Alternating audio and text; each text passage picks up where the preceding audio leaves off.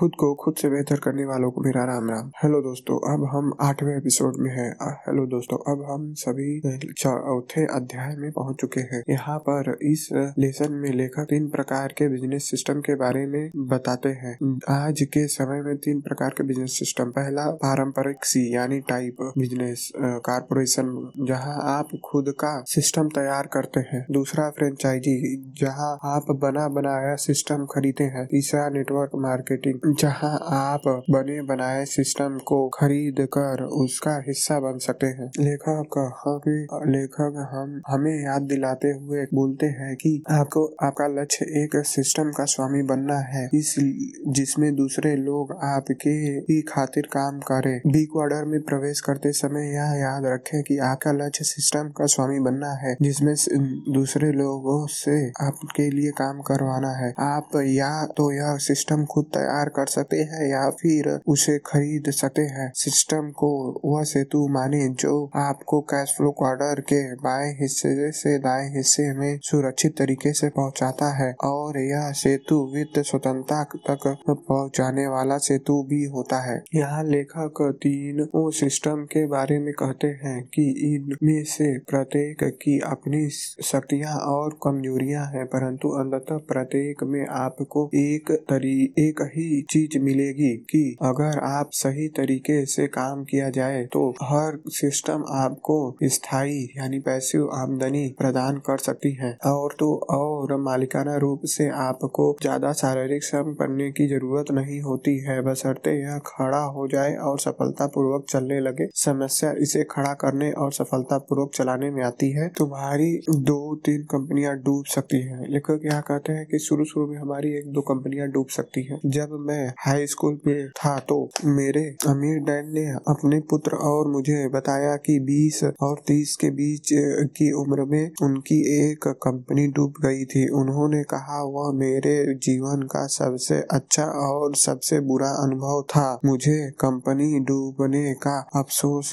ज़रूर हुआ था, परंतु मैंने इसे सुधारने और अंततः इसे एक बड़ी सफलता में बदलने से बहुत ज़्यादा सबक सीखा। जब अमीर डैड को यह पता चला कि मैं अपनी खुद की कंपनी शुरू करने के बारे में सोच रहा था तो वे मुझसे बोले यह तो हो सकता है कि सफलता और दीर्घ जीवी कंपनी बनाने से पहले तुम्हारे दो तीन कंपनियाँ डूब जाए। शायद लेखक यहाँ यह कहना चाहते हैं कि शुरू में हो सकता है कि आपकी एक या दो कंपनियाँ डूब जाए, जिससे हमें घबराना नहीं चाहिए, क्योंकि गलतियों से ही ज्ञान होता है। आगे लेखक कहते हैं कि सफलता एक खराब शिक्षक है। लेखक अपने अमीर डैड के बारे में बताते हुए कहते हैं कि अमीर डैड हमेशा यह कहा करते थे सफलता एक खराब शिक्षक है। हम जब असफल होते हैं तो हम सबसे ज़्यादा सीखते हैं इसलिए असफल होने से कभी मत डरिए। असफलता सफलता की प्रक्रिया का हिस्सा है। आप असफल हुए बिना सफल अ, सफलता को नहीं पा सकते। यही वजह है कि जीवन में वही लोग सचमुच हारते हैं जो कभी असफल नहीं होते। शायद लेखक यहाँ यह कहना चाहते हैं कि असफलता से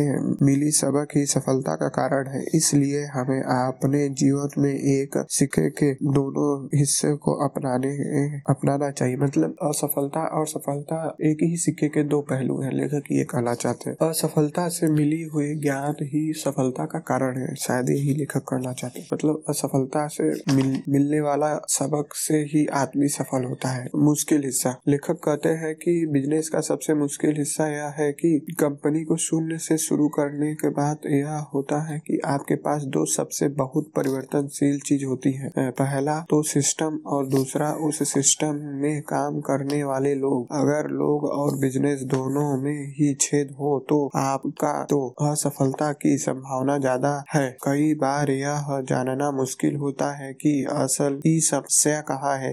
असफल कौन हो रहा है? लोग या सिस्टम लेखक कहते हैं कि बिज़नेस में सबसे मुश्किल यही हिस्सा है कि समझना, क्योंकि शुरू शुरू में हम लोगों के पास अनुभव नहीं होता है कि गलती कहाँ हो रही है। सिस्टम अच्छा से काम नहीं कर रहा है, जो आपने बनाया है किसी प्रोडक्ट या सर्विस को बनाने के लिए, या फिर लोग अच्छे से काम नहीं कर रहे हैं। थैंक यू दोस्तों, आप लोगों ने इतना लंबा समय तक सुना। ये आठवां एपिसोड है, हम लोग फिर मिलेंगे अगले एपिसोड में।